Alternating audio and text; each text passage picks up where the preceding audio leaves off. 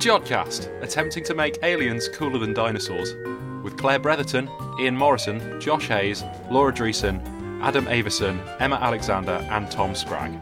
The Jodcast, February twenty eighteen edition. Hello and welcome to the Jodcast. I'm Josh and joining me in the studio are Adam and Laura. Hello. Adam Hello. has been with us before, but Laura is new, so do you want to tell us a little bit about who you are and what it is you do here? Sure, so I'm from Down Under, just in case you can't immediately tell by my accent.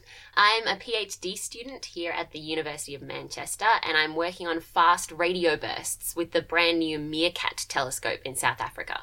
So, I know what Meerkat is, but could you let us, the listeners, know what the Meerkat telescope is? Yeah, sure. So, Meerkat means more Karoo Array Telescope. So Meer is more in Afrikaans. So it started out as the Karoo Array Telescope, but then as they added dishes to this telescope, they made it the More Telescope.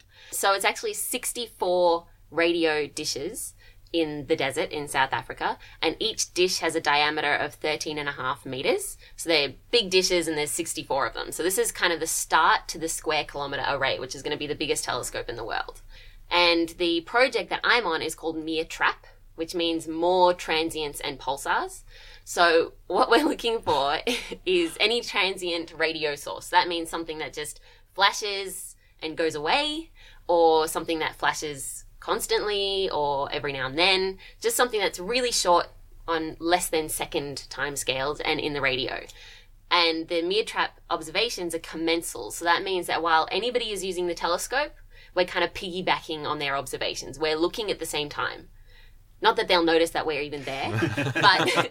They're, so, so you're they're... not stood over yes. their shoulder, just looming over them. Yes, we definitely do that. Um, no. So we're looking all the time, whenever anybody's looking. So that has huge advantages. Like, some people go back to the same field. So that means we can check if, say, we see one flash, we can see if it happens again. Okay, I think we're going to actually be talking a little bit more about F R Bs and what they are later. So yes, we, we will hold out on that for now. In the show this time, Tom Sprague interviews Robert Minchin about how to get your telescope to survive a hurricane, and Ian Morrison and Claire Bretherton take a look at what's happening in the February night sky. But first, before all that, here's Emma with this month's news. In the news this month, the extreme magnetoionic environment associated with the source of the repeating fast radio burst exposed subsurface ice sheets in the Martian mid-latitudes and the first definitive interstellar detection of benzonitrile. So, first up in the news this month, things that go bump in the night. Well, by bump I mean a transient radio pulse, and by night I mean at any time and anywhere in the sky. First discovered in two thousand seven, fast radio bursts, or F R Bs, are bright radio pulses that last only a few milliseconds. The bursts are highly dispersed in frequency, implying that they are extragalactic in origin, but the exact circumstances of their origins remains uncertain. F R B twelve eleven oh two, possibly the most well-known F R B as it is the only one observed so far to repeat, has been the subject of a recent study published last month in Nature. Observations of this repeating F R B taken with the Arecibo and Green Bank radio telescopes were found to show almost one hundred percent linearly polarised emission. The study looked at Faraday rotation of the polarised emission, which is the phenomena describing the rotation of a polarised wave due to the presence of a magnetic field. Faraday rotation measures quantify this rotation of polarisation angle, and are indicative of the strength of magnetic fields and the electron density along the path of the emission. The rotation measures of the repeating F R B burst were found to be of the order ten to the five radians per metre squared. To put this into context, such large rotation measures have only previously been seen in the vicinities of massive black holes, ones with masses greater than ten thousand times that of the Sun, and indicate the presence of extremely strong magnetic fields. The observations by the two telescopes were taken of bursts six months apart, allowing for variability in the source to be examined. The dispersion measure, which quantifies the differing arrival times of the signal for different observation frequencies, was found not to change, and this means that the electron density along the line of sight to the burst hasn't changed significantly. However, there was around a ten percent difference in the rotation measures, and because changing electron density was able to be ruled out through the dispersion measure, this means that the magnetic field had changed. So not only is the environment around this F R B likely to be highly magnetised, it's also likely to be constantly evolving and changing. The fact that this source is also responsible for the shortest F R B burst so, seen so far implies that its source is small, astronomically speaking, at around ten kilometres. This would be consistent with it being the size of a neutron star. The study concludes that the observations are consistent with the extreme magnetoionic environment of a low-luminosity accreting massive black hole, with the burst originating from a neutron star within that environment. It could also be due to a young magnetar and a supernova remnant or a pulsar wind nebula. With this discovery, we are hopefully one step closer to understanding these mysterious transient radio phenomena. I chatted to Daniele McKillie, one of the lead authors of the paper, who summarised the main findings of the study. Fast radio bursts are one of the most interesting astronomical sources detected in the last uh, years. In this interview, I will talk about uh, my recent publication on the only fast radio burst that repeats, that permitted us to study the environment of the source for the first time. In this study, we studied for the first time the environment of a fast radio burst, finding surprising um, extreme conditions around the source. And you can hear more from Daniele in a longer interview that will appear in a later episode. Next up, we look a bit closer to home, within our own solar system in fact. A study published in the journal Science details observations by the High-Resolution Imaging Science Experiment camera on NASA's Mars Reconnaissance Orbiter. Researchers found thick, exposed deposits of ice beneath Mars' surface in faces of eroding slopes at eight sites. These icy deposits of relatively pure water ice can give us insights into the history of the Martian climate, in addition to being more accessible to potential future exploratory missions to Mars. It has been known for some time that shallow ground ice existed on the surface of Mars, and that there are larger icy deposits at its poles. But these newly found thick underground sheets are different to what has been seen before, and offer a new insight into our planetary neighbour. And finally, also appearing in the journal Science, the detection of benzonitrile in the interstellar medium. For decades, astronomers have been puzzling over the existence of faintly glowing infrared light that is observed throughout the universe. It was thought that this glow was due to a class of molecules called polycyclic aromatic hydrocarbons, where here aromatic refers to the molecule's ring-like shape. However, until now there was no evidence that these molecules existed in space. The study used data from the Green Bank telescope to detect telltale signs of benzonitrile, a chemical precursor to polycyclic aromatic hydrocarbons.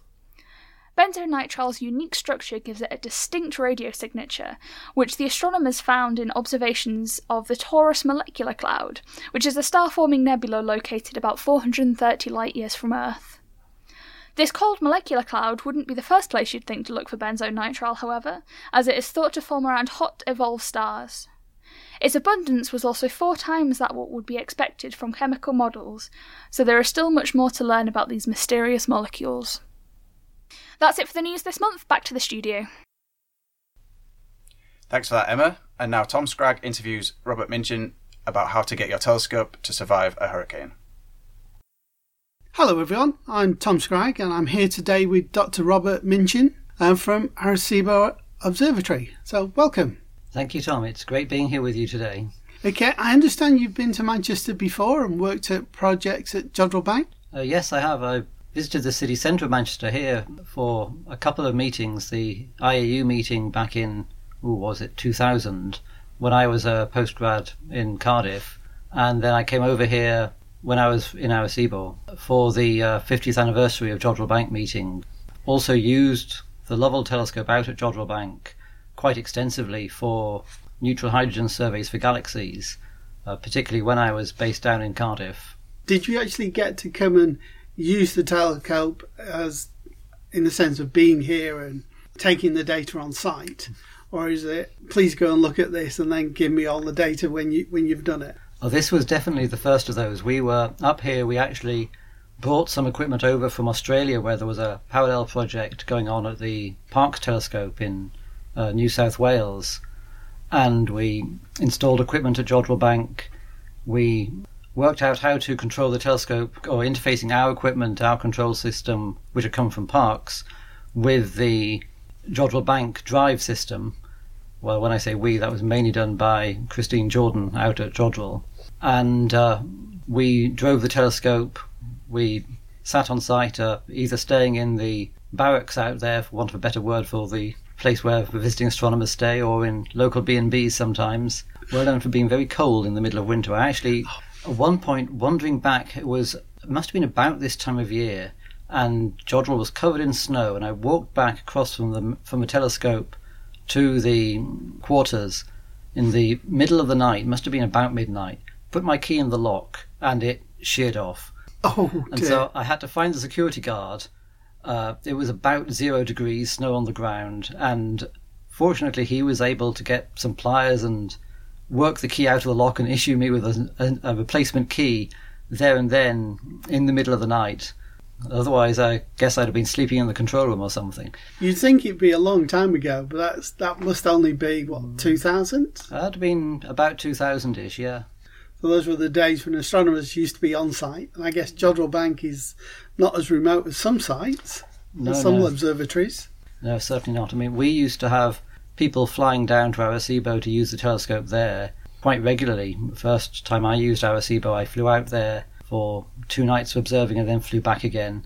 And uh, they were just starting up then with what is now the standard observing mode of remote observing. And we hit a wonderful problem with the funding council at the time. The funding council, the uh, which was P PARC at that point, was willing to pay through the uh, funding to go to telescopes to fly someone out to Arecibo, but they were not willing to pay for the phone call to do the remote observing. And the university needed a grant line to charge the phone call to. Okay. And eventually it was decided this could be charged to departmental overhead because it was a single phone call. And they asked P PARC, and P PARC came back with the answer, no, that is not covered as part of use- the grants for using telescopes. Wow, that's amazing, isn't it? I mean, absolutely amazing. The politics and the bureaucracy, the bureaucracy behind this. So I guess these days it's it's mm. all done remotely? These days it was all done remotely until the hurricane came through. Right. So the problem we've had now, as many of your listeners may be aware, back in September, Puerto Rico was hit by Hurricane Maria.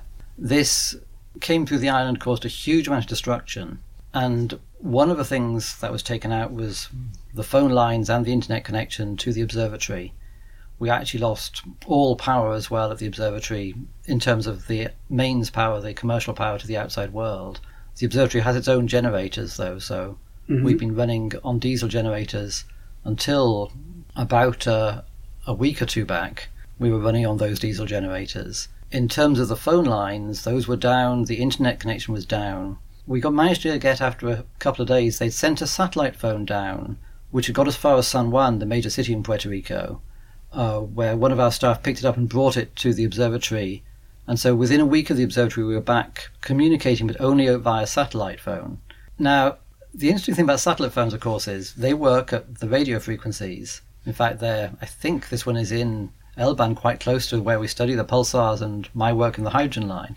This means it does not work inside our shielded buildings. And so to use this satellite phone, you had to go and stand outside, normally with a large umbrella, to, because in Puerto Rico it's either very, very sunny and you're getting sunburnt, or it's having a tropical downpour, sometimes both during the course of a single phone call. Oh, right. So it took a while. Within, a, I think it was nine days after the hurricane came through, we actually were first able to move the telescope, move the telescope enough to actually do track a source, make a detection of a pulsar. We didn't go back straight away to doing full observations, though, partly because, as I say, we were running entirely on diesel power. The, the government kept telling us it wasn't in short supply, the problem was the distribution, but it doesn't matter if it's in short supply, not in short supply at the docks, if it's in short supply where you actually need it. So yeah. The distribution was very rightly prioritising places like hospitals, and a radio observatory comes somewhere down the list, and so we weren't sure of our diesel supply and keeping the generator running. So we went into putting the telescope in, fixing it in position and doing a drift survey.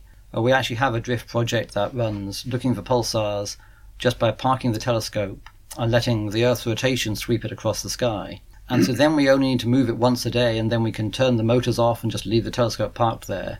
And that obviously uses up less diesel than moving the telescope around, uh, tracking sources and things like we normally do. Okay. So we ran in that mode for a bit over a month. And then we slowly returned to doing our normal tracking observation mode after that.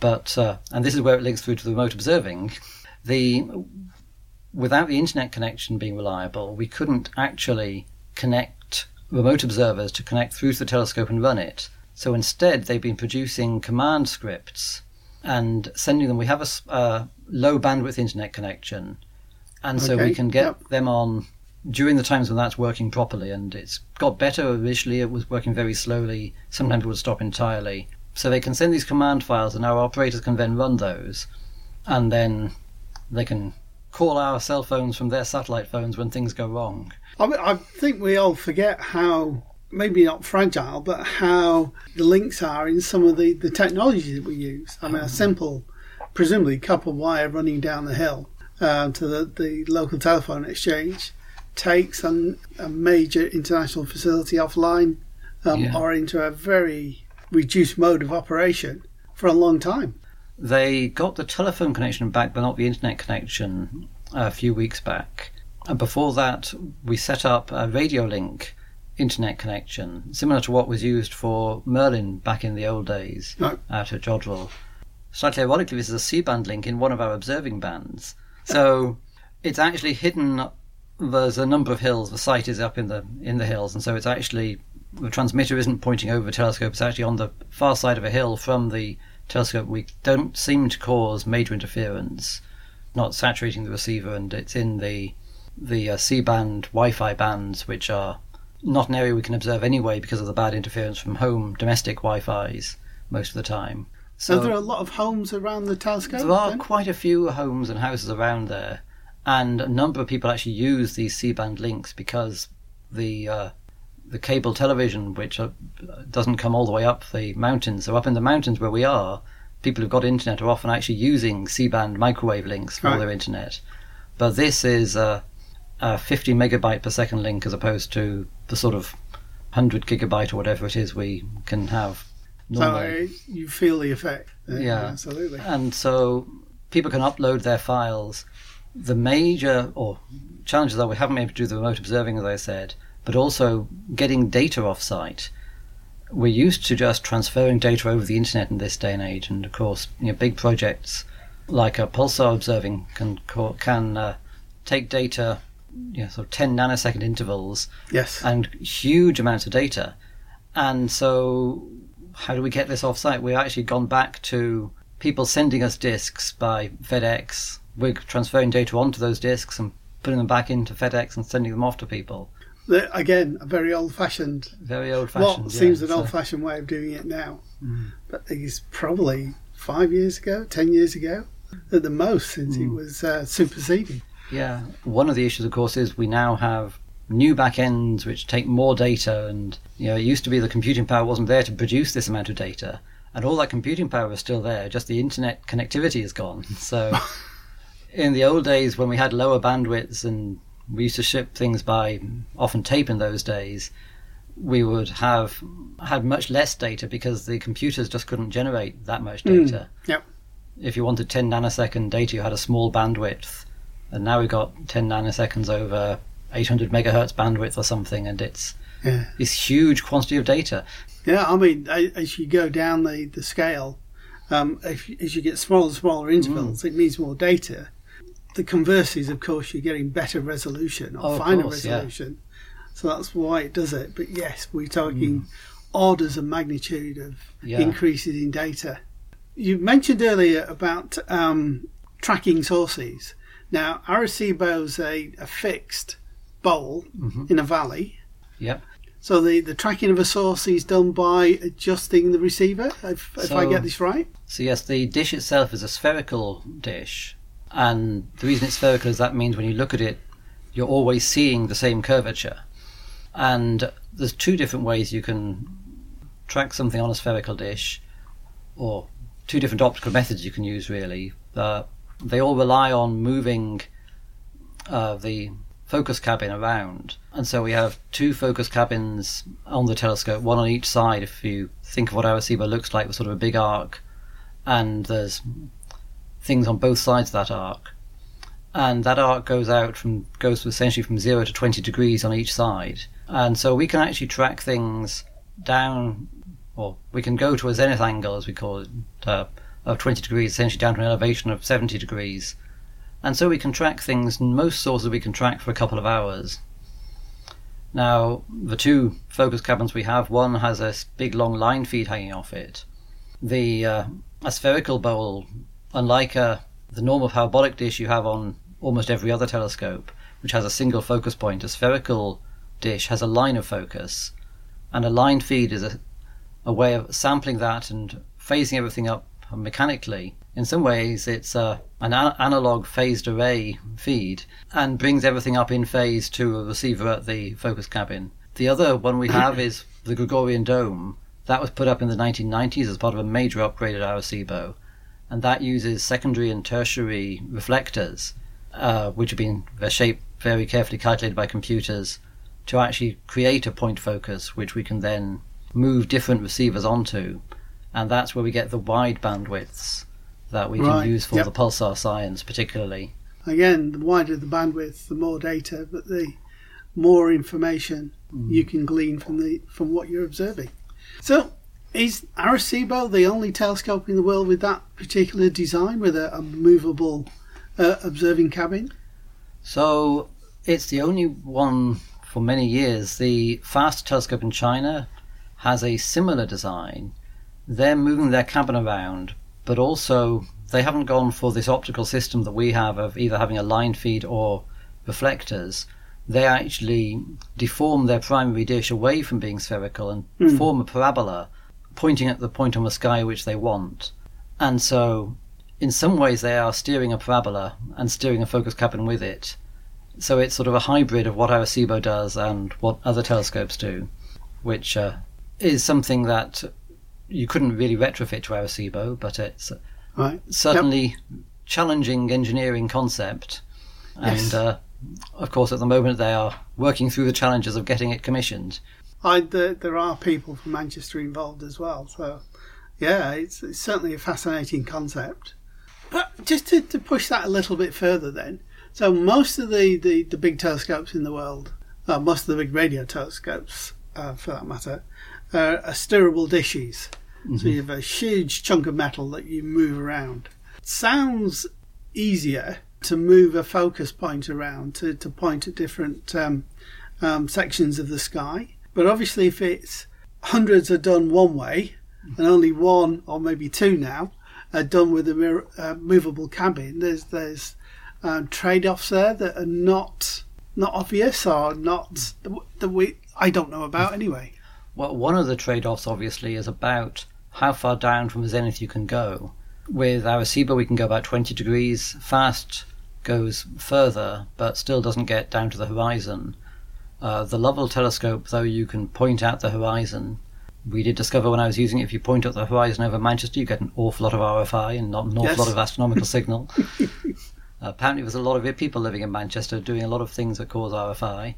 But uh, yes. you can actually you can actually point the Lovell telescope or the Green Bank telescope uh, right down to the horizon, and so cover everything you can see with your eyes.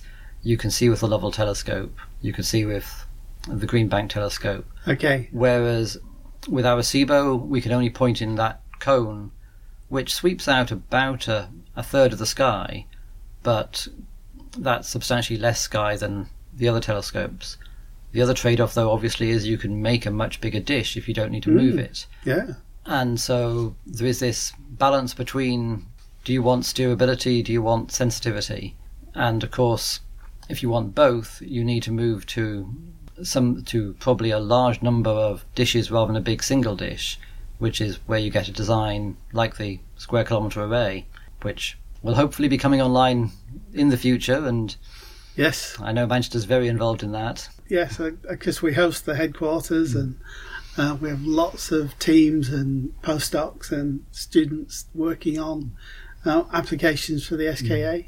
Yeah. So, yeah, it's always seems to be about ten years away is the comment I've heard, but that's probably the case with a lot of big projects, uh, certainly international projects. Mm. Um, you mentioned Cardiff before, so you did the... Uh, a PhD at Cardiff. How did you end up at Arecibo? So I did a PhD in Cardiff and a postdoc position there after I finished my PhD.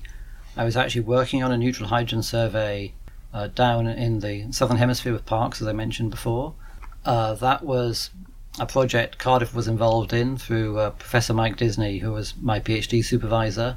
And I also became involved in a neutral hydrogen survey at Jodrell Bank at the same time. And just at that time, Arecibo had, was just installing uh, what we call a multibeam receiver. This was the receivers we'd used for these surveys. Down in the Southern Hemisphere, we had a thirteen pixel receiver, which to people used to digital cameras sounds like a very small number, but if in radio astronomy for many years, one pixel was all you got mm-hmm. and you just liked it.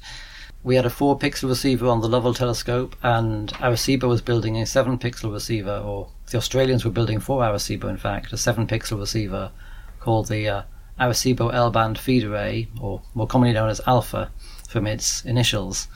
Ah, right, okay. Yeah. And so they were starting up a whole bunch of H one surveys, uh, neutral hydrogen surveys that is, and that was the field I worked in. So I applied to go there for a postdoc uh, working on these surveys, and they said, sure, we'll have you.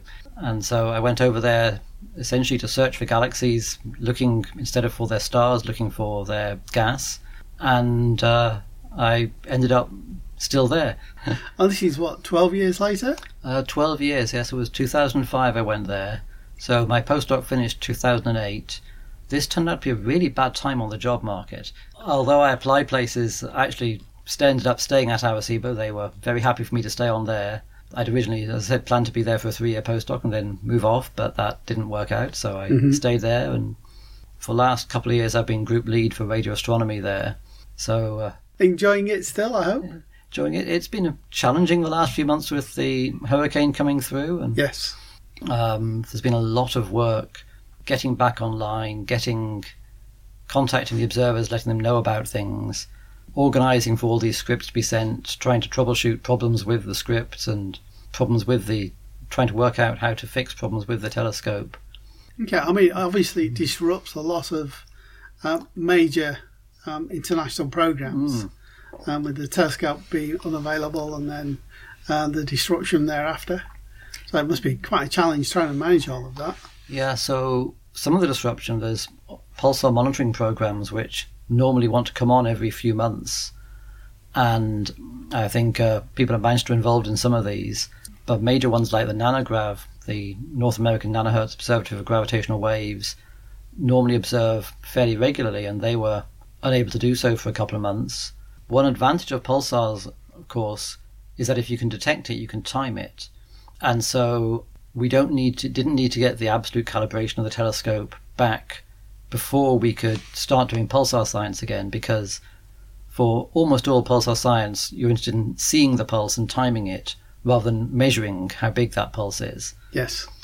And this obviously means we could go and do that as soon as we could get the telescope back and in motion. So essentially almost as soon as we could get that diesel supply. And uh, one of the other challenges we have is the telescope platform was pulled down into, into its position, into the focus position, by cables going down from the corners of the big triangle. If you, uh, Arecibo has this triangle which the things sit underneath, and the corners have lines going down under the dish to concrete blocks on the ground, and there are motors on those to pull the telescope down, keep it in the focus position. Okay. And that underneath area got flooded, and we lost the, some some of the control cables to those uh, tie downs, as we call them. So keeping the telescope in focus became challenging. We actually, uh, I ended up uh, a week after the hurricane, strapping a kayak to the roof of my car, and driving up the mountain with a kayak on the car, with everyone along the road looking at me with mouths agape, saying, "What on earth is this crazy person up to?" Mm-hmm. Driving a kayak around uh, uh, after the hurricane. And actually it was brought up there so they could go underneath the telescope into a flood of a flooded valley underneath. And wow. They paddled the kayak around, taking electronic equipment in the kayak to the uh, the bottoms of the tie-downs so they could refit bits down there. And so it wasn't completely crazy. Obviously a good reason for doing it. But mm. wow, I mean, the, the, the flooding must have been quite severe. And again, that's just due to the storm that came through? That was due to the hurricane, and then we got, we often get some flooding this time of year, but we have a pump under the dish that runs and pumps it out. Unfortunately, after the hurricane, the pump itself was submerged, and so right. we couldn't turn it on until the water dropped and that took over a month for the water to drop far enough. We had to wait for it to just drain naturally. We don't really know how much rain we got. The rain meters say um, something like almost a meter of rain fell. I think wow. the actual, uh, from the Hurricane Center at the, at NOAA, the American equivalent of the Met Office, they think it was probably about half that in our area, which is still a large amount of rain. Some me- apparently some rain meters, the rain meters work by having a little bucket which fills with water and tips, and they think the wind shook a lot of rain meters, so these we got these spurious readings of things tipping before they were full. That might be what happened to ours. I don't think anyone really knows. So those meeting, those maybe we just got really unlucky and did get that much rain. We actually don't know, but we certainly got an awful lot of rain, and it was deep enough to go kayaking under the dish in. That's an extraordinary picture. Mm. Wow. Okay. You mentioned your research was in the into the gas in galaxies, the, the gas distribution, I assume. Um, so, do you want to tell us? Can you tell us a little bit about that? And... Yeah. So, uh, essentially, ever since my PhD, I've been involved in neutral hydrogen surveys. This is looking for the gas in the galaxies using the twenty-one centimetre line. In the past, we've used telescopes often to look for. That look at the gas in galaxies that have been discovered optically. We just take a galaxy out of a catalogue, point the telescope at it and say, oh yes, the gas is rotating at this speed, it's got this much gas, and therefore we derive these properties. What I do is slightly different. We're normally doing what we call blind surveys, so we don't know in advance what we're going to see. We actually survey a whole area of sky using these multi-beam receivers, these multi-pixel receivers, and we find the sources.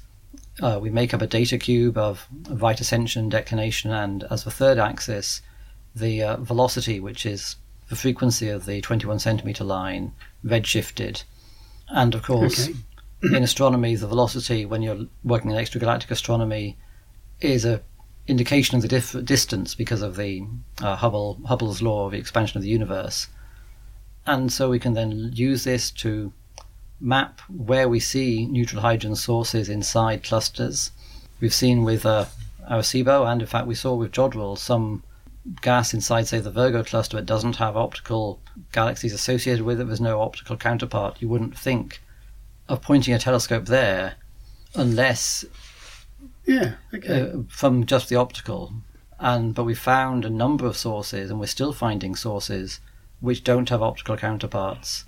And for the most part, in something like the Virgo cluster, we think this must be due to some kind of interaction going on in the cluster. And so we also have people working on simulating what's going on there. And once we've found them with something like Arecibo, we can then go to the V L A and say, we want to make a high-resolution image of this and see what's going on here. So uh, we actually had some observations with the V L A last year. Okay. I was meant to be working on them in the autumn. I didn't get round to it because we had a hurricane instead. Yeah. Oh, that's uh, a distraction. Yeah. So I'm I'm hoping in the new year to get round to actually looking at that data and seeing what we see in terms of the H one in these, whether it's whether they look like they're just blobs of gas, whether they look like they're rotating, whether they look like they're spheres. So we don't know really what we'll find when we look at higher resolution, but... Uh, it'd be interesting to find out. Yeah, absolutely. I mean, would this potentially be a um, a component of dark matter that's not quite so dark anymore because we see it in one electromagnetic wavelengths but not others?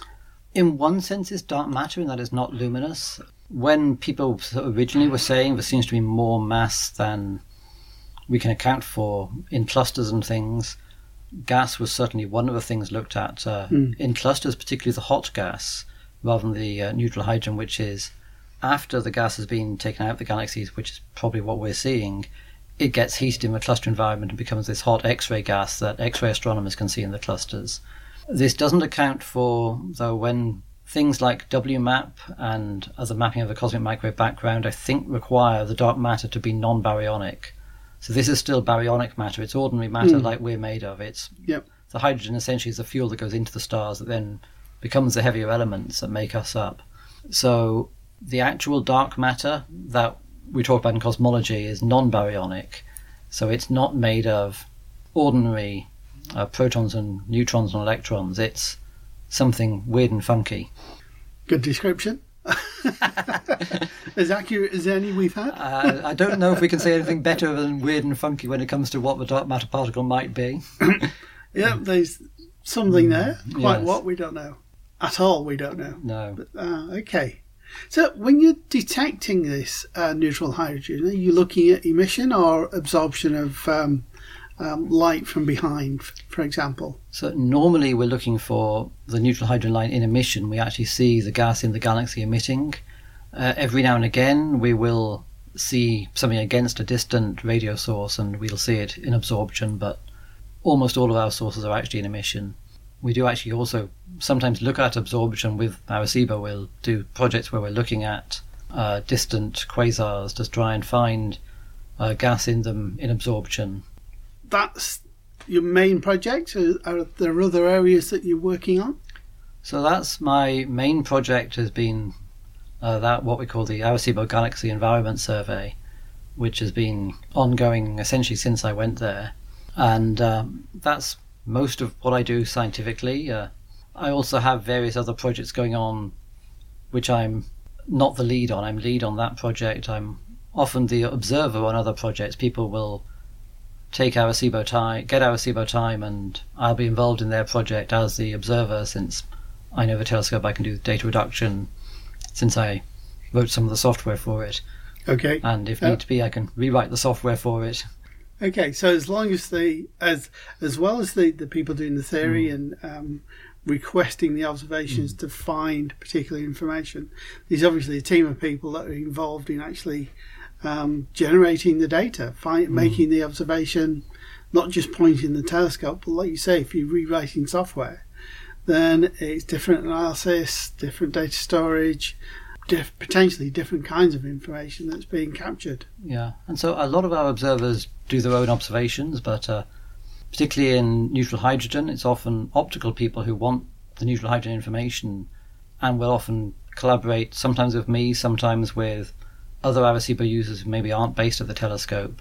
Sometimes in North America or Australia or wherever, they'll just find a local person who knows Arecibo and collaborate with them on doing the observations. How do you get time on Arecibo? So, from a personal yeah. perspective, of course. Well, so, yes, thank you. Uh, Arecibo is an open skies instrument, and so anyone anywhere can apply for time on it, uh, at least for time funded by the U S federal government. And uh, all applications, we have two application deadlines a year. At the moment, those are in September and in March, which the September deadline was also fun this year. We managed to slip it in between two hurricanes. So the applications come in, they get sent out for review by referees. So essentially it's a peer review process. Referees give grades. We have referees who are specialists in pulsar astronomy, non-pulsar astronomy, and then for the other fields of the telescope, for planetary radar and for the uh, aeronomy, the atmospheric, space and atmospheric sciences, who are normally looking at the Earth's ionosphere. And we send out proposals to these referees. We get their comments back with uh, comments and, in fact, grades. Then we uh, schedule the ones which got the best grades. Okay, seems reasonable. I, yeah, points mm-hmm. make prizes. And uh, as I say, there's anyone anywhere can apply for this time. There's no U S-only time on Arecibo. Yeah, there was some news articles earlier in the year about Um, Arecibo potentially being closed. Is that at least that scenario at least being pushed back, or hopefully not going to happen? So the N S F announced a few weeks back that, having carried out a thorough review, they're going to be continuing science operations at Arecibo at a reduced funding level and seeking partners to do that. Uh, what we don't know at the moment is who the partner is going to be, and so or what funding model they might follow for that. We didn't even get to talk about planetary radars and the ionospheric studies that you do at Arecibo.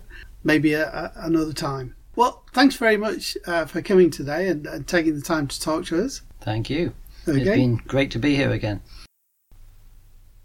Thanks for that, Tom. Now we come to the, well, my favourite part of the show, where we fit in all the other bits. So this is the odds and ends. Adam, you are up first this week, so what have you got for us? So you emailed on Friday or Thursday and said we should probably have a, an alien theme. And what I really wanted to talk about was a really great book I'm reading about Ziggy Stardust and David Bowie's character, but that's not really astronomy. But I mean, that we can make, I have, I have a tenuous link. I have okay. a tenuous link because this is about life on Mars. So a team from McGill University in Canada have developed a low-weight and, importantly, low-cost instrument platform, as they call it, to detect and analyse microorganisms in extreme environments.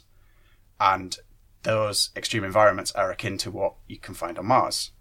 So if you're looking for sort of extremophile, you know, things that live in very inhospitable regions on Earth, you, you have the problem of you have to take a sample and then you have to return it to the lab to see what's going on within your sample, which is sort of time-consuming, costly, and at risk of contamination when you're on Earth. If you want to try and do something similar from another planet, say Mars, it's even more costly, time-consuming, and contamination is way, way more probable.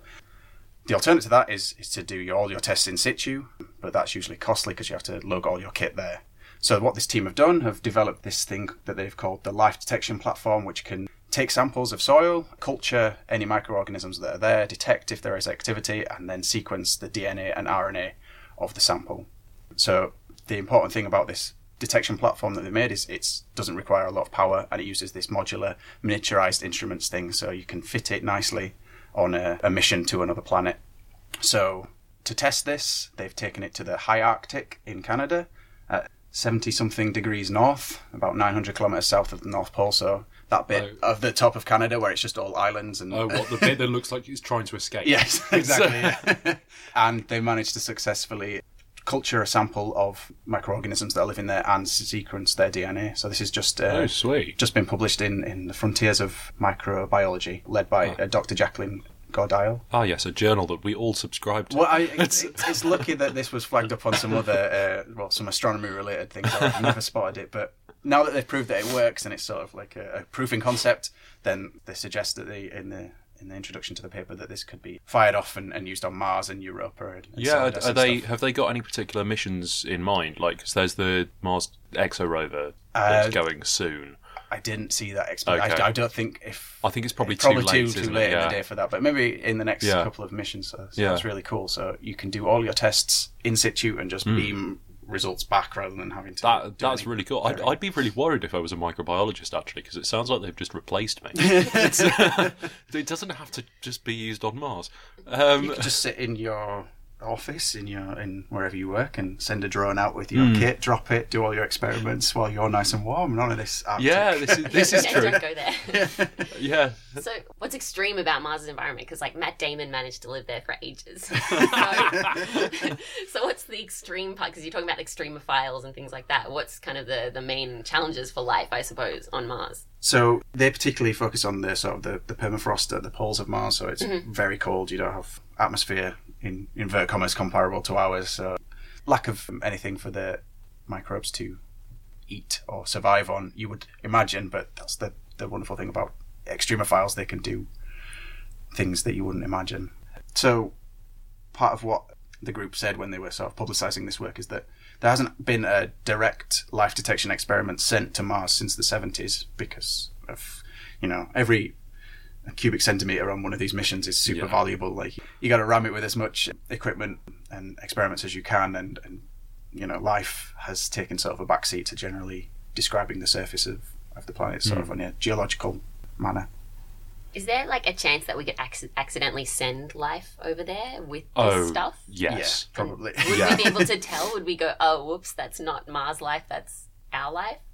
If it's something we've documented, yeah, yes. I guess that's um, definitely, yeah. Like, so they when when they send these spaceships up, they put them in quarantine for, like, I think it's like a month or something, and then they're all vacuum sealed and various stuff. But there's actually a um, a really interesting What If article. I think I mentioned these quite a lot on this show, but by the same guy that does X K C D I was going to say What If yeah, by X K C D, where he kind of explores the what's the furthest anything has ever died from Earth, and he's kind of just looked at the Voyager probe. Mm-hmm. There is probably some sort of microbe that is just sat in a crevice somewhere, just yeah. quietly breeding and then dying.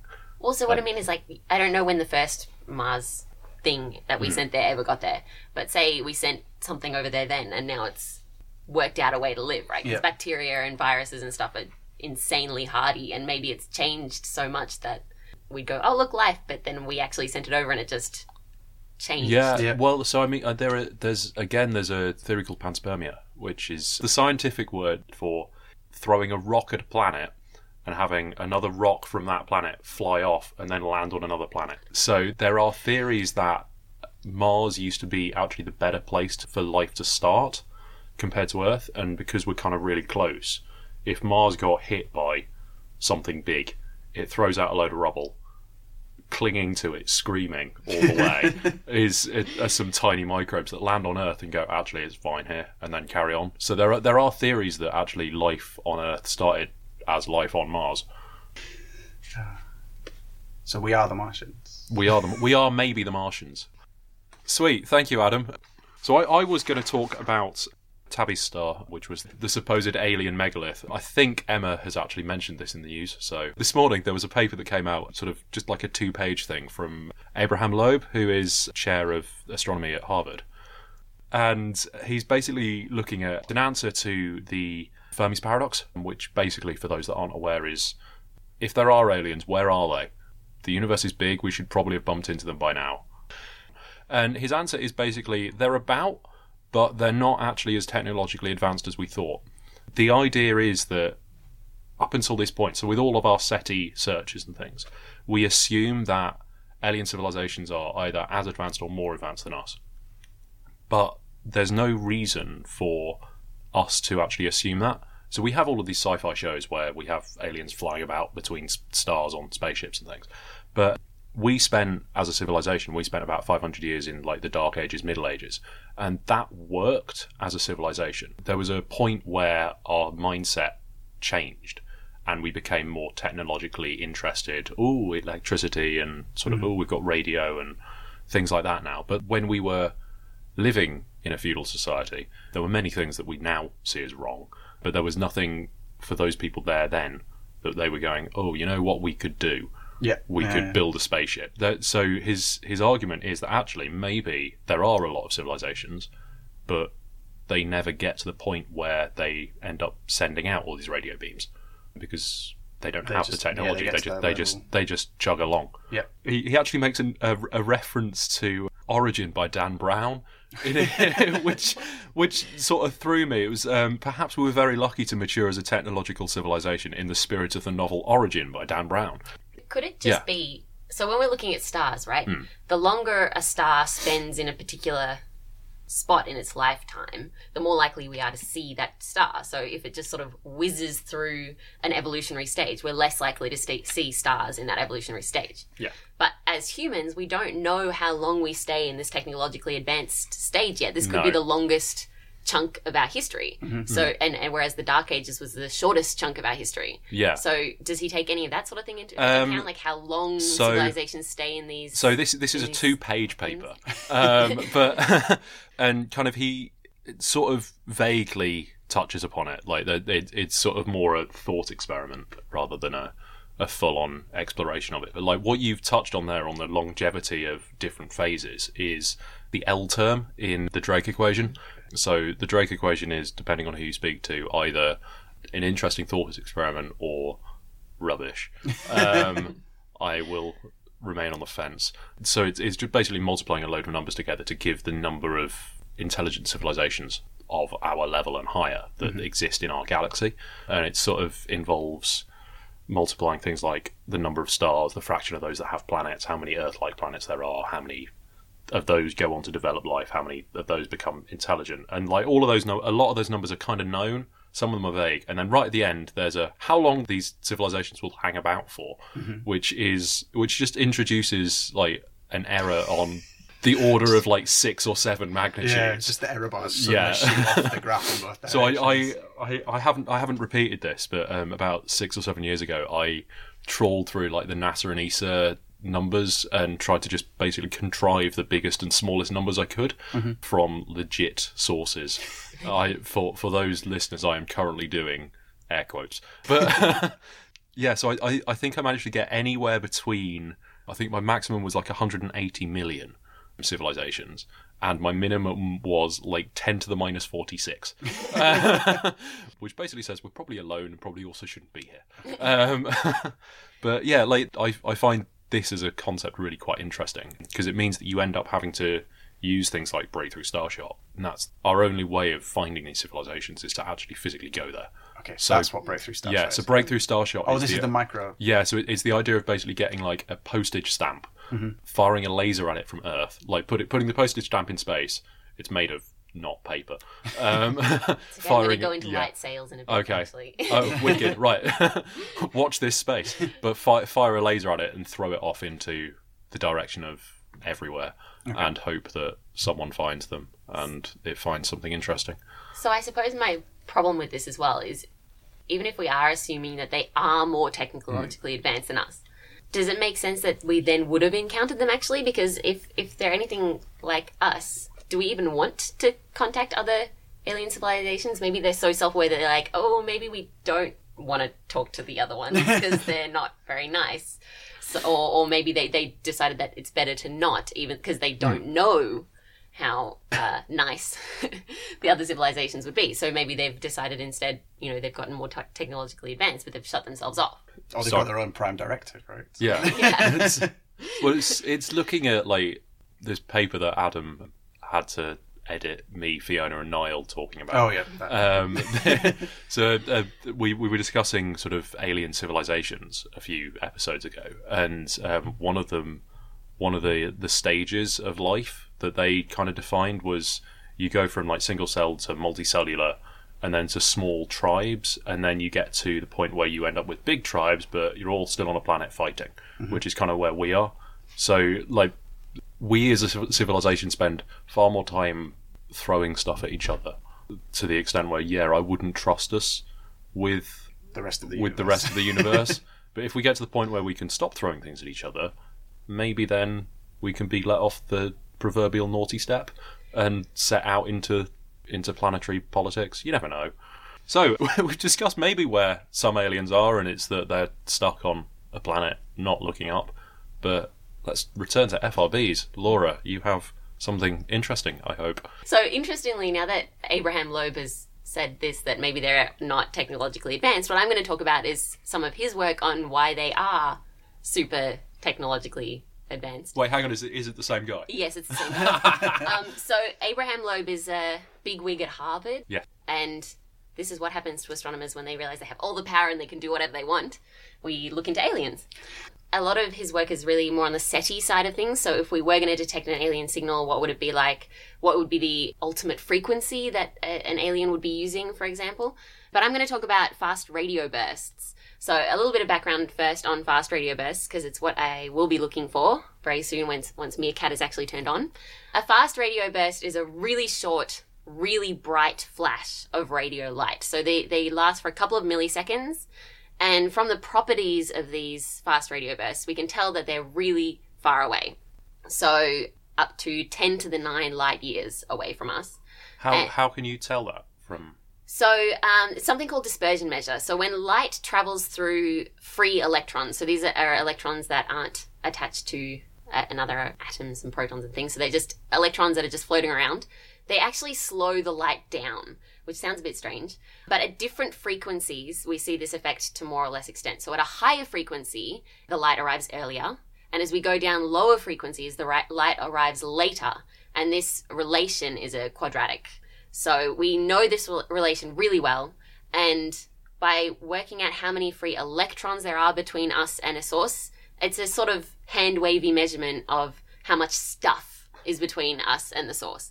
So this could be because, say, for example, like the Crab Nebula, the Crab Pulsar. So pulsars are great for dispersion measure because they're really also really short flashes of light. So we can only see this effect if it's just a really short burst. Otherwise, it kind of smears out this quadratic and we can't do much with it. So the Crab, for example, is inside the nebula, which is beautiful, but it's also got lots of electrons in it. So some of the, the stuff is just really close to the source. But we can still get a general idea. If we have this dispersion measure is huge, for example, the first fast radio burst, the amount of electrons that were contributed by our own galaxy was only fifteen percent. So that means that it's really, really far away. The rest of the stuff is from the intergalactic medium, the stuff between galaxies. And we know that there's a lot less stuff between galaxies. So that means that if this high uh, dispersion measure means even further away. So the, the dispersion measure is uh, a really useful tool for us. And it's also a way to tell that something is actually from space, instead of just someone opening a microwave door before the, the cycle has stopped, which is peritons, which I would recommend looking up because my, my friend Emily Petrov is the one who discovered that those were actually microwave ovens. So we know from this dispersion measure, it's a really good hint that something is actually from space and not just some signal from Earth. We've seen about thirty of these fast radio bursts, and all of them except one are just single bursts, and no matter how many times we look back at the same spot, we've only seen the one. It just flashes once and then it's gone, and they're really bright and really far away, except for this one, which is called the repeater, uh, F R B twelve eleven oh two, and it's the only one that we've ever seen repeat. It was first seen, and then there were ten follow-up bursts that were seen, and more recently, I think about another ten mm. um, have been published. So this one fast radio burst repeats, but all the rest of them, no matter how hard we try to look, we have never seen them repeat. So the thing about these fast radio bursts, we know they're really far away, and they're also spread out throughout the sky. So they're all from all different directions. So there's a really bright, really short flash. And when we look at these bursts, the first sort of thought is, is it aliens? Because, of course, why not? And this has a bit of a history as well, this this is it aliens thing, because when Dame Jocelyn Bell Burnell first saw these pulses from pulsars, they were nicknamed L G M, or Little Green Men, but that was more of a joke than they actually thought that it was aliens. So we're sh- as sure as we can be, because scientists will never say they're one hundred percent sure, because we're always open to, to new evidence. We're as sure as we can be that these F R Bs aren't aliens, but why don't we think they're aliens? Hmm. So what do you guys reckon? Do you have any ideas on why we think they're not aliens? Are they just stupidly bright, like to the extent to the extent where, like, I don't know, you'd have to like throw two stars at each other, or yeah, basically. So, so there's a, there's actually quite a few logical reasons that we don't even need science for. But Abraham Loeb, for example, he actually has a paper uh, last year and sort of calculated what you would kind of need if you were going to have these fast radio bursts as aliens, like what tech would they need? And he calculated that the region of the emitter, so the, the source, would have to be two times the size of the Earth. So basically we're thinking Death Star, twice the size of the Earth that's shooting a laser. And that's not just the Death Star, the actual size of the aperture of the laser is two times the size of the Earth. So it has to be, and also a crazy amount of energy, and you somehow have to not melt your civilization how, as you're doing this. How how has he how has he calculated the like the size that's needed? Because like surely that requires really fine localization of the bursts on the sky. I, I, how well localized are the bursts? Well, so the the repeater is the only one that's been localized, because if we have a flash that goes off mm. in say the size, so usually our detectors for these are roughly the size of the moon or a bit bigger. So you see a flash somewhere in the size of the moon, and there are, I don't know how many, but a lot of galaxies fit inside the size of the moon. If you think of the Hubble Ultra Deep Field, which I would recommend looking up if you haven't ever before, because it's beautiful, there's heaps of galaxies just in this tiny space, which is like a dot on the moon. And if you take the moon, there's just heaps of stuff in it. So we don't know where they're coming from. But you don't actually need that, because we know how long these bursts last for. So if you think of a torch, right, mm. it has quite a wide beam, and the beam, that if you shine it on a wall, it takes up quite a large area. And the, the torch itself, the light is, you know, a decent size. But if you take a laser, and it's this tiny point on the wall, and you also note that the the area where the light is coming from from the laser is quite small as well. So it's a sort of similar principle. Okay. How long does this flash last for? And how wide is it, I suppose? And that can give you a hint on how, and then use equations and okay. things. And that tells you how wide the emitting region is. And that's how we sort of also, pulsars and things like that, the emitting region is quite small, because mm-hmm. they also have really short bursts. So you can actually work it out, but it's still huge, and it takes a whole heap of energy. And then you think, but why would an alien be using that? Yeah, like Death Star. De- Death, Death Star. Star. Like, we've seen Star Wars, we know why. It, you're right, it must be Death Star. So it's a lot of, it's a lot of effort for a one-shot thing, right? Well, yeah, or, or even just a few. And where are you getting that energy from? So, they, so Abraham Loeb is talking about using a star, basically harnessing the energy from a star, which also is like Star Wars, but that's... like I'm like, sure... a, like a Dyson sphere or... Yeah, exactly. So that, that he actually does mention that, that you could have a, what is it, a Dyson something... Dyson swarm? Yeah, I think it's something yeah. like that. Um, sphere for something like this. But, I mean, there's a few ideas of why we would see, even see a signal from aliens. And it could be, say, a transmitter or like a, a beacon for other civilizations. But, again, why would they do that? But well, also... The, these fast radio bursts are what we call wideband, so they cover a wide frequency range, and the frequency structure is weird. So they're not all the same frequency structure. So some of them are brighter at one frequency, and the next one will be brighter at a different frequency. And they've got a really weird shape, I suppose, in the frequency domain. So if I was going to do a transmission or something, why would I make it this weird frequency shape? If I was going to Uh, try and just connect to anyone, you would think that maybe I'd make it bright at quite a few frequencies rather than some weird blobby shape, or, or I would just make it really narrow band like we do with our mm. radios yeah. here on Earth. Why would I make it wideband? That's not really a normal thing if you're trying to contact someone. So yeah, for, for SETI broadcasts that humanity's always thought about, it's always some weird frequency so that it's obvious that it's not natural, or it's got some weird frequency shape across a, a, a or, they, or there's putting it just straight in the hydrogen twenty-one, like the twenty-one centimetre line. If you encode like a, a regular pattern in that. Oh yeah, okay. Because um, it's yeah. it, sorry, have, have no, I stolen no, exactly. your thunder? No, that's exactly that's exactly right. Because even if we make it a weird frequency pattern, we kind of make it a pattern mm-hmm. as opposed to just some weird blobby shape, yeah, and, and, and everyone's different. Um, so all of these fast radio bursts, while we do detect them usually at a similar frequency, because a lot of our telescopes are observe at something called L-band, which is one point four gigahertz, and that's because it's uh, good for pulsars. Um, so we usually see them there, but they they all have weird, different frequency shapes, and they're not something that we would consider to be man-made, because you would expect some pattern to make it obvious that it's mm-hmm. not natural, or some useful shape, not just some random like a smiley face. Yeah, exactly. Or if we, we were talking about pushing some stamp size thing out into space using light. So this is the the kind of other main idea, is something called a light sail. So the main problem with sending stuff into space is that you need to carry a lot of fuel just to push yourself around once you're up in space, and even to get out in space you need it heap of fuel, and then you're even wasting more fuel, because to get the fuel into space you have to have more fuel, and it all just gets a bit crazy. So the idea of a light sail is that you have a laser and you point it at this sail, and the energy from the light actually pushes the spaceship out. So you need quite a lot of light, because light has energy but it's not massive, and, and all of this technological stuff.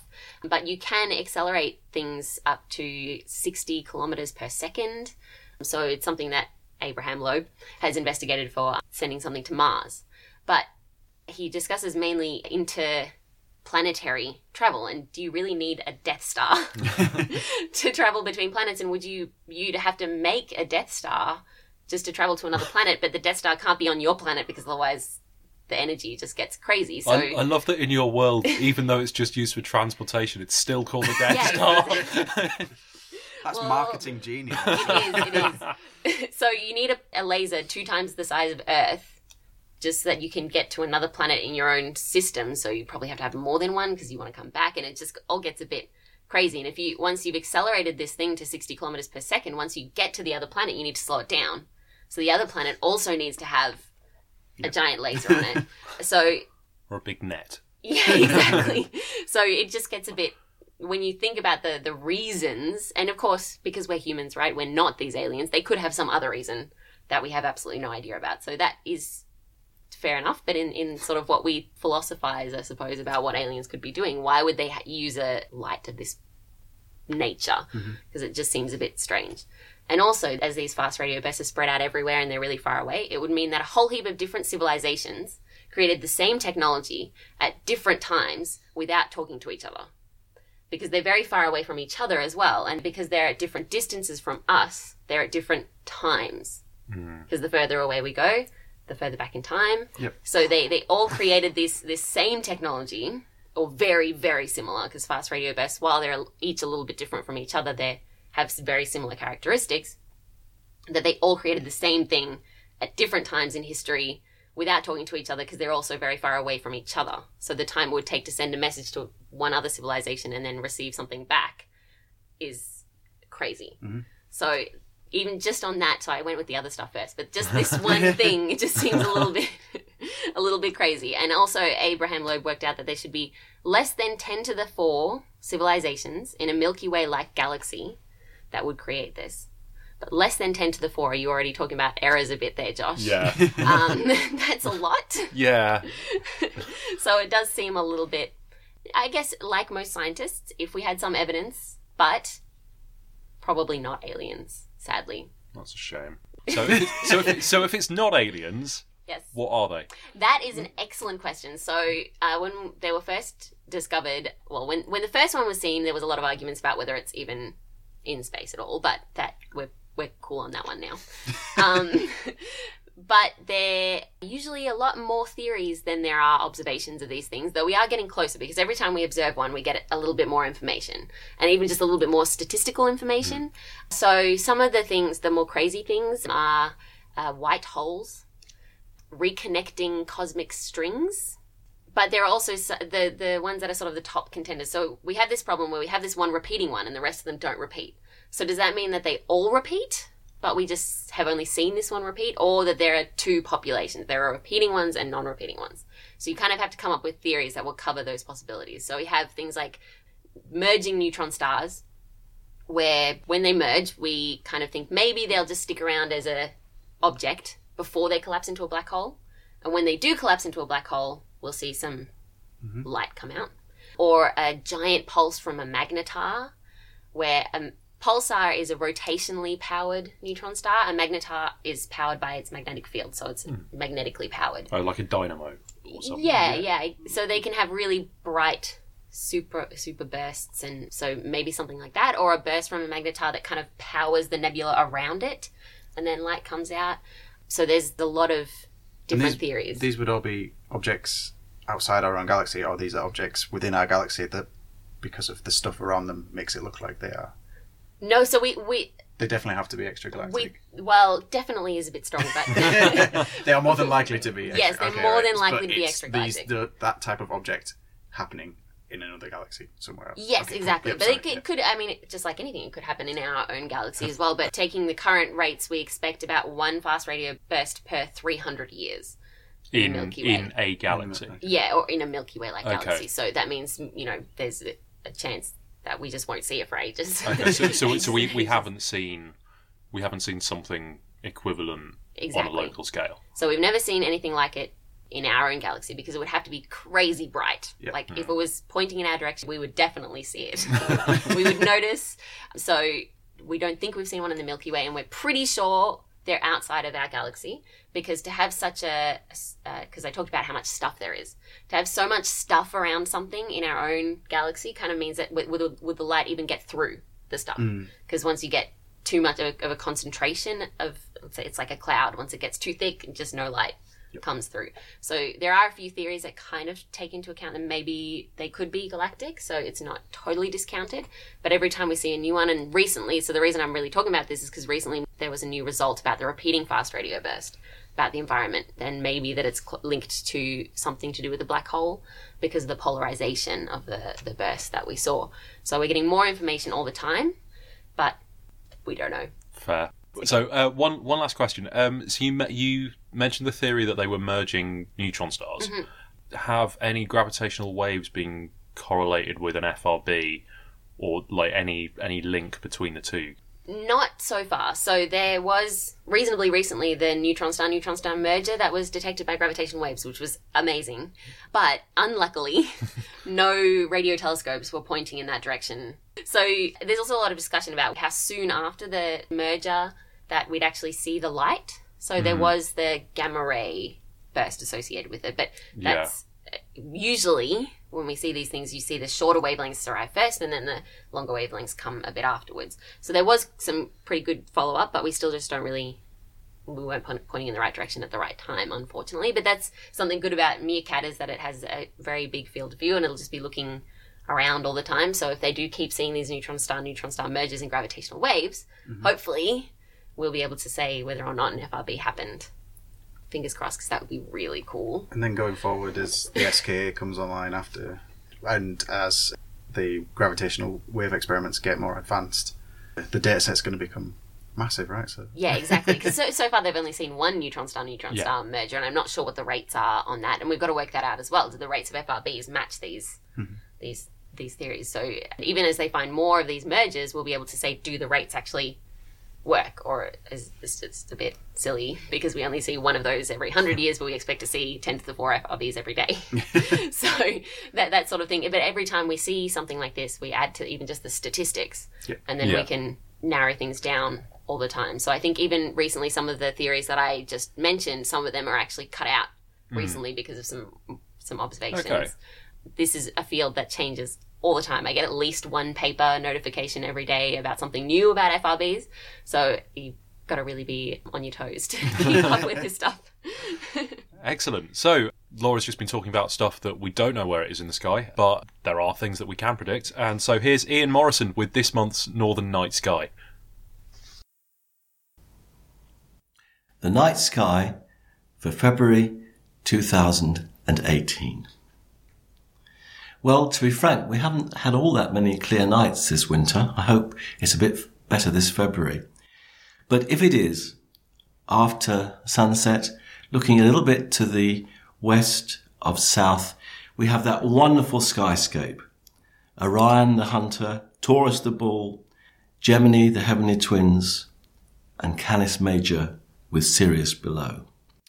So taking the three stars of Orion's belt, down to the left, you come to Sirius, the brightest star in the northern hemisphere.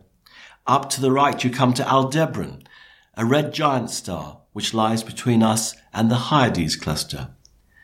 And beyond the Hyades is that beautiful open cluster, the Pleiades.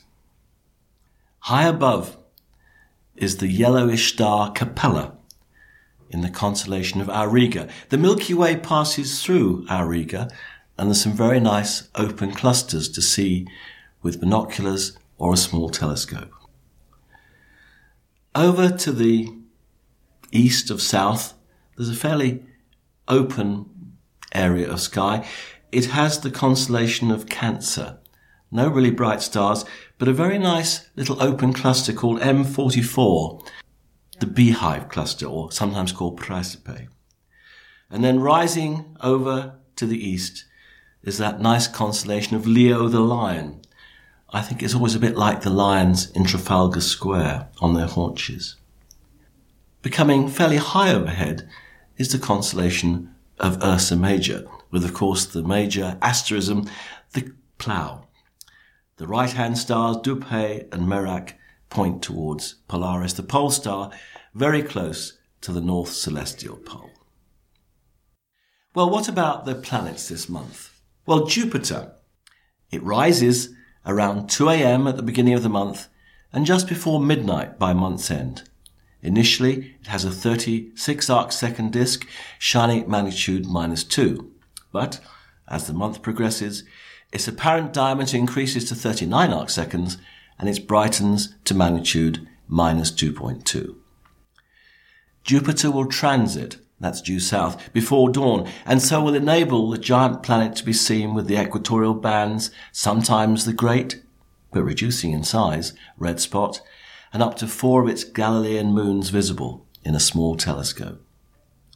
Sadly, Jupiter, which lies in Libra this month, is heading towards the southern part of the ecliptic and will only have an elevation of about twenty degrees when crossing the meridian. Atmospheric dispersion will thus hinder our view, and it might be worth considering purchasing the Z W O atmospheric dispersion corrector, costing a bit over one hundred pounds, to counteract its effects.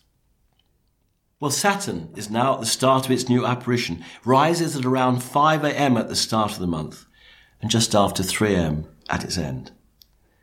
With an angular size of fifteen point five arc seconds, it climbs higher before dawn and becomes easier to spot as the month progresses.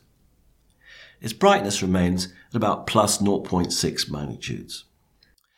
The rings were at their widest a few months ago and still at twenty-six degrees to the line of sight, well open. Saturn, lying in Sagittarius, is just three degrees above the topmost star of the Teapot, Sadly, even when at opposition later this year, it will only reach an elevation of just over fifteen degrees above the horizon as it crosses the meridian. And again, like Jupiter, an atmospheric dispersion corrector could be a very good device to help counteract the effects of the atmosphere, particularly if you're doing some astrophotography. Now, Mercury. Mercury passes through superior conjunction, that's between us and the Sun, on the seventeenth of February.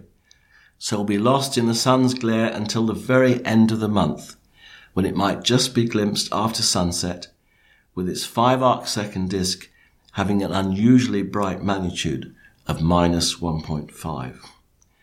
You may need to use binoculars, but please do not use them to search for Mercury until the Sun has set. Well, Mars starts the month moving quickly eastwards in Scorpius, close to Beta Scorpii, but it moves into Ophiuchus on the eighth of the month. Now a morning object at the start of its new apparition, it rises four hours or so earlier than the Sun.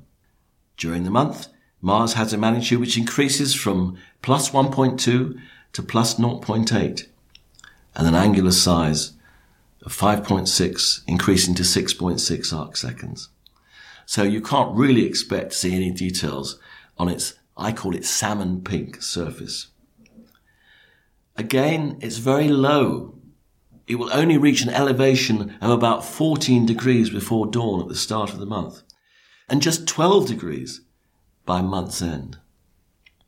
Well, Venus passed through Superior conjunction, which is on the far side of the Sun, on January the ninth, and so at the beginning of February will be lost in the Sun's glare, setting less than half an hour after the Sun.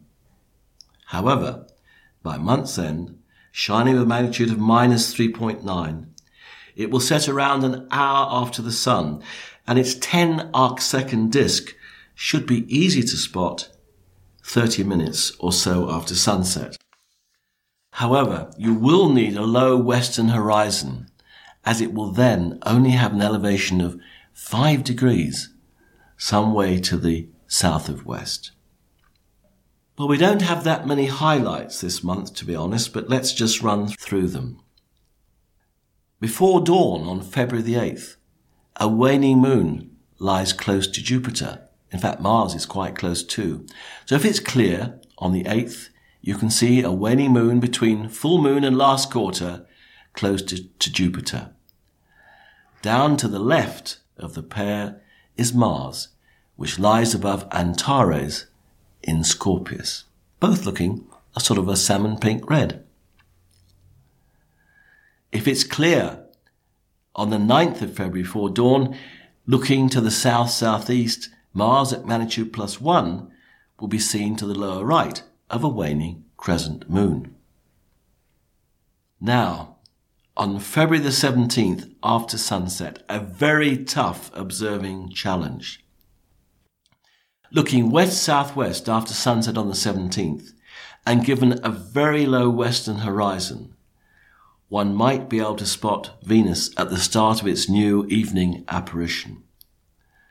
A very thin crescent moon, just two days after new, will be seen up to its left, and you might be able to spot Earthshine.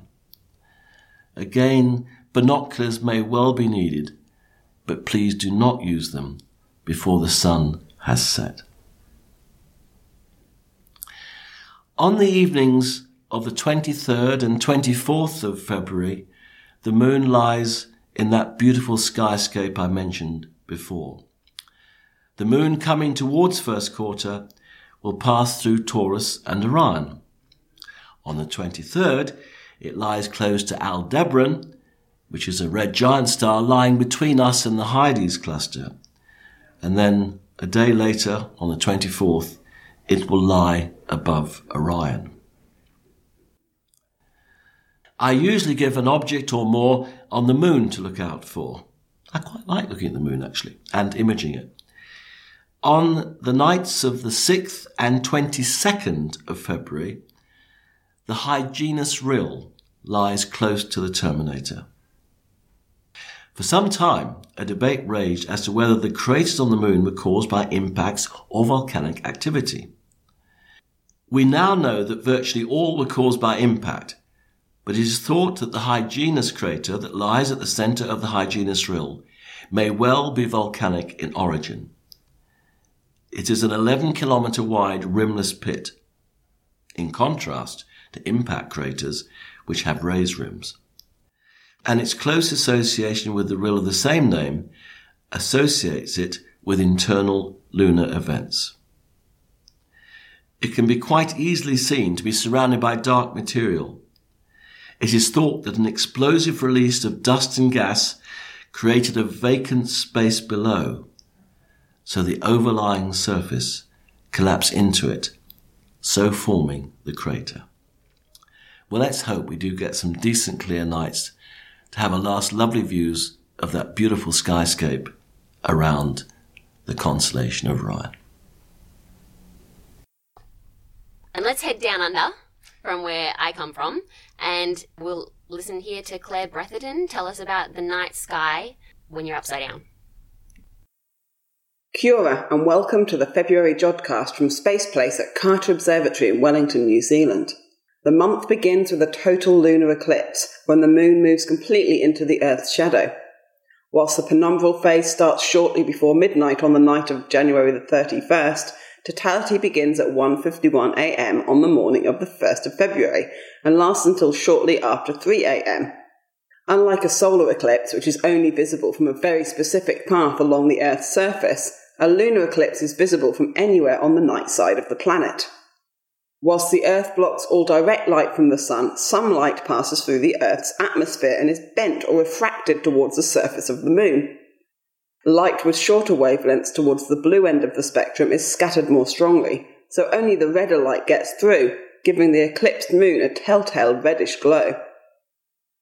Whilst New Zealand won't see it, some parts of the southern hemisphere will also experience a partial solar eclipse this month on the morning of the sixteenth N Z time. From parts of Chile and Argentina, the moon will cover some twenty-five percent of the sun's disk, whilst from Antarctica around forty-nine percent will be covered.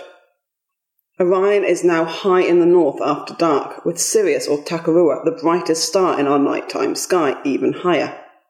Below and to the right, and forming a triangle with Sirius and Betelgeuse, is Procyon, the brighter of the two main stars that form the constellation of Canis Minor, Orion's small hunting dog. Procyon is the eighth brightest star in the nighttime sky, and like Sirius, at nine light-years distant, is one of our Sun's nearest neighbours at just eleven light-years away. Also like Sirius, it is in fact a binary system, with a one point five solar mass primary and a faint white dwarf companion. Just over a third of the way between Sirius and Procyon in the constellation of Monoceros is M fifty, a pretty heart-shaped open cluster of stars visible in binoculars. Around a third of the way from Betelgeuse to Procyon is N G C twenty-two forty-four, a rectangular cluster of stars that is embedded in a faint nebula called the Rosette. Whilst the cluster is visible in binoculars and small telescopes, the nebula is more of a challenge and is best seen in long-exposure photographs. Below Canis Minor sits another pair of stars, Castor and Pollux, marking the heads of Gemini, the twins. Pollux, the higher and brighter of the two stars, is the seventeenth brightest in our night sky. It is about thirty-five light-years away from us, whilst Castor is in fact a sextuple star system located fifty-two light-years from Earth. Nearby to Eta Geminorum, at the foot of the twin of Castor, is the open star cluster M thirty-five, covering an area almost the size of the full moon. Under good conditions, it can be seen with the unaided eye as a hazy star, but binoculars or a wide-field telescope will reveal more detail and are the best ways to view this lovely cluster. Next to Gemini is the faint zodiac constellation of Cancer, the Crab. At the centre of Cancer is a lovely open cluster of stars known as M forty-four, Praesepe, the manger, or the beehive. At magnitude three point seven, the cluster is visible to the naked eye as a hazy nebula and has been known since ancient times. It was one of the first objects Galileo studied when he turned his telescope to the skies in sixteen oh nine. Galileo was able to pick out around forty stars, But today we know that Praesepe contains over one thousand individual members, with a combined mass of between five hundred and six hundred times that of the Sun. As one of the closest open star clusters to our solar system, M forty-four is a great target for binoculars or small telescopes, which will easily reveal a number of individual stars within it. Higher, and to the east of Canis Major, is Puppis, representing the poop deck of the great ship Argo, which we explored last month. Inside Puppis are two lesser-known Messier objects, M forty-six and M forty-seven. Messier forty-six, also known as N G C two four three seven, is a rich open cluster at a distance of about five thousand five hundred light-years away. It is estimated to contain around five hundred stars, of which around one hundred fifty are of magnitude ten to thirteen. Estimated to be only three hundred million years old, this is a young cluster and a lovely sight in binoculars or a small telescope. Astronomer John Herschel described it in his general catalogue of nebulae and clusters of stars as remarkable cluster, very bright, very rich, very large, involving a planetary nebula. This planetary nebula, located near the cluster's northern edge, is N G C two four three eight. A planetary nebula is formed when a low or intermediate mass star comes to the end of its life, ejecting its outer layers into space as a glowing shell of ionized gas. Whilst N G C two four three eight appears to lie within the cluster, it is probably just a chance line-of-sight effect, as the radial velocities are quite different. N G C two four three eight is estimated to lie somewhat closer than M forty-six, at around two thousand nine hundred light-years away. Located around one degree west is another open cluster, M forty-seven. The two fit easily within one binocular field of view, and are often referred to as sisters. Messier forty-seven, or N G C two four two two, has actually been discovered several times. The first was sometime before sixteen fifty-four by Giovanni Battista Hodierna, and then independently by Charles Messier on February the nineteenth, seventeen seventy-one. William Herschel also independently rediscovered it on February the fourth, seventeen eighty-five, and it was included as G C one five nine four in John Herschel's General Catalogue of Nebulae and Clusters of Stars, the precursor to Dreyer's New General Catalogue, in eighteen sixty-four. Due to a sign error by Messier, the cluster was considered a lost Messier object for many years, as no cluster could be found at the position of Messier's original coordinates. It wasn't until nineteen fifty-nine that Canadian astronomer T F Morris identified that the cluster was in fact N G C two four two two and realised Messier's mistake. M forty-seven lies at a distance of around one thousand six hundred light-years from Earth, with an estimated age of about seventy-eight million years. It is described as a coarse, bright cluster containing around fifty stars, scattered over an area around the same size as a full moon in the sky. It is bright enough to be glimpsed with the naked eye under good observing conditions, but best viewed with binoculars or a small telescope. There are a couple of other excellent binocular targets in Puppis, including open cluster N G C two four seven seven, a wonderful rich cluster of over three hundred stars described by American astronomer Robert Burnham as probably the finest of the galactic clusters in Puppis, along with its neighbour N G C two four five one, both located close to the second magnitude star Zeta Puppis. Also known as Neos, this blue supergiant is one of the hottest, most luminous stars visible to the naked eye.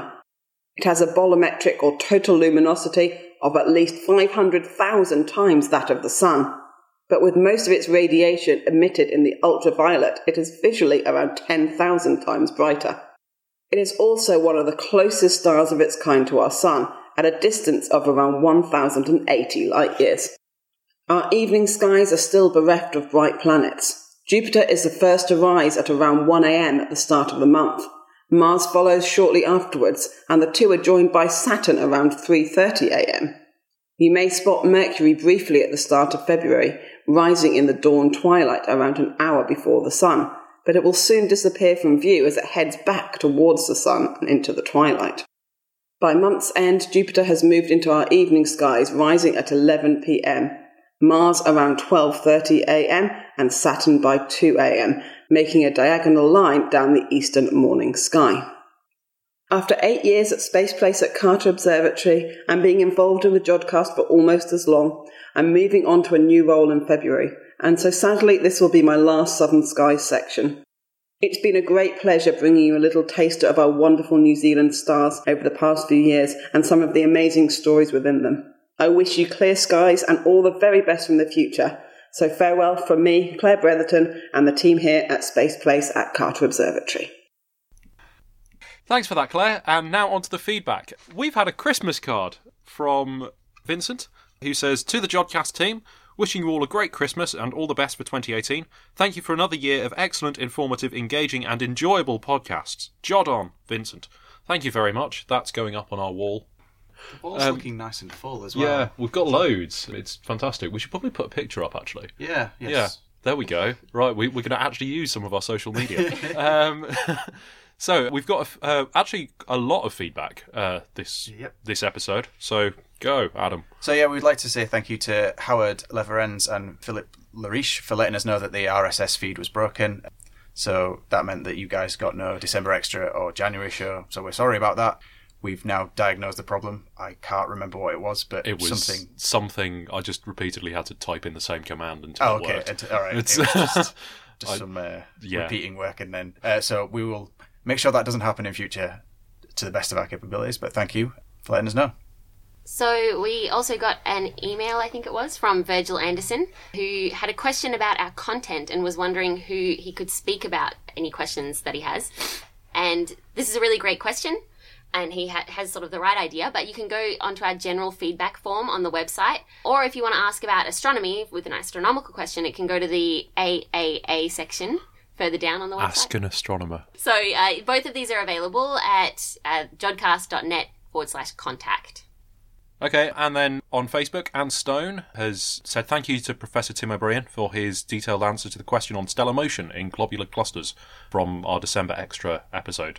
It does add to the mystery of the formation of these beautiful objects. Many thanks and Merry Christmas to all. So we've had another message on Facebook from Teresa Arispe. I hope I pronounced that right. Sorry if not. Who was wondering why our website was down and hoping that everything was okay. So the website was down because we had the half-decadal electricity testing within the building, so everything had to be shut down for a few days. It was great. We all just went home. Yeah, it was really good. Uh, everywhere was really quiet. There were no computers buzzing, and, and uh, yeah, we got like days off. so uh, yeah, no, that... that That was planned, but we didn't know that it was planned until basically it was about to happen. So we also didn't realise it would take the website down. No, yes, that's true. Thank you for letting us know, and uh, we are now back. Okay, so Mike Williams, also on Facebook. Thanks, Mike, for this message, because now I have to pronounce a really hard word. Is Jodrell Bank going to be joining in with the SETI Umwamwa? Thanks, Mike. Um, listening exercise. So this is something that happened on the twelfth of December last year, but I don't think we were involved with that. But it was a really cool, big SETI uh, effort. Yeah, I think they were making an attempt to see if it was a spaceship. It isn't. It's a rock. It's a long rock. It's a long rock. Long, it's a long rock. Cigar-shaped rock. From with, outside of from, the solar system. Oh, yeah, it's incredibly exciting for many mm. reasons, but it's not a spaceship. I was just wondering, was was the Lovell on, under maintenance at that point? Oh, the Lovell's always a, the Lovell is always under no, maintenance. No, it wasn't, because it had been observing this really cool periastron event. Okay. There was, there was a pulsar coming into periastron with a giant star, and we we're going to see. I don't, I don't think it's anything about it. It's published yet, but to see what happens as the pulsar goes into the dust and stuff around the star. Oh, cool! Because it was getting clo- really, really close to a star at periastron. It's useful having a radio astronomer actually on the show, isn't it? So it was definitely Lovell was was back up by then, but I just don't think we were part of this SETI effort. Yeah, okay. So thank you very much, everyone, for the feedback. If you want to get in touch yourself, you can do so via the website at jodcast dot net. On Twitter at twitter.com slash jodcast. On Facebook at facebook.com slash jodcast. On YouTube, if anyone still uses that, and I don't think we've actually posted a video for five years or something, but on youtube.com slash jodcast. On Flickr at flickr.com slash groups slash jodcast. And, of course, we love getting Christmas cards and things, so don't forget that you can send us actual snail mail. And the address is on the website, because apparently it's really long. Okay, that's it for the show. Thanks to Tom Sprague for the interview. The editors were Niall McCallum, Joseph Quofe and Tom Sprague. The producer was Jake Morgan. Until next time, Jod on!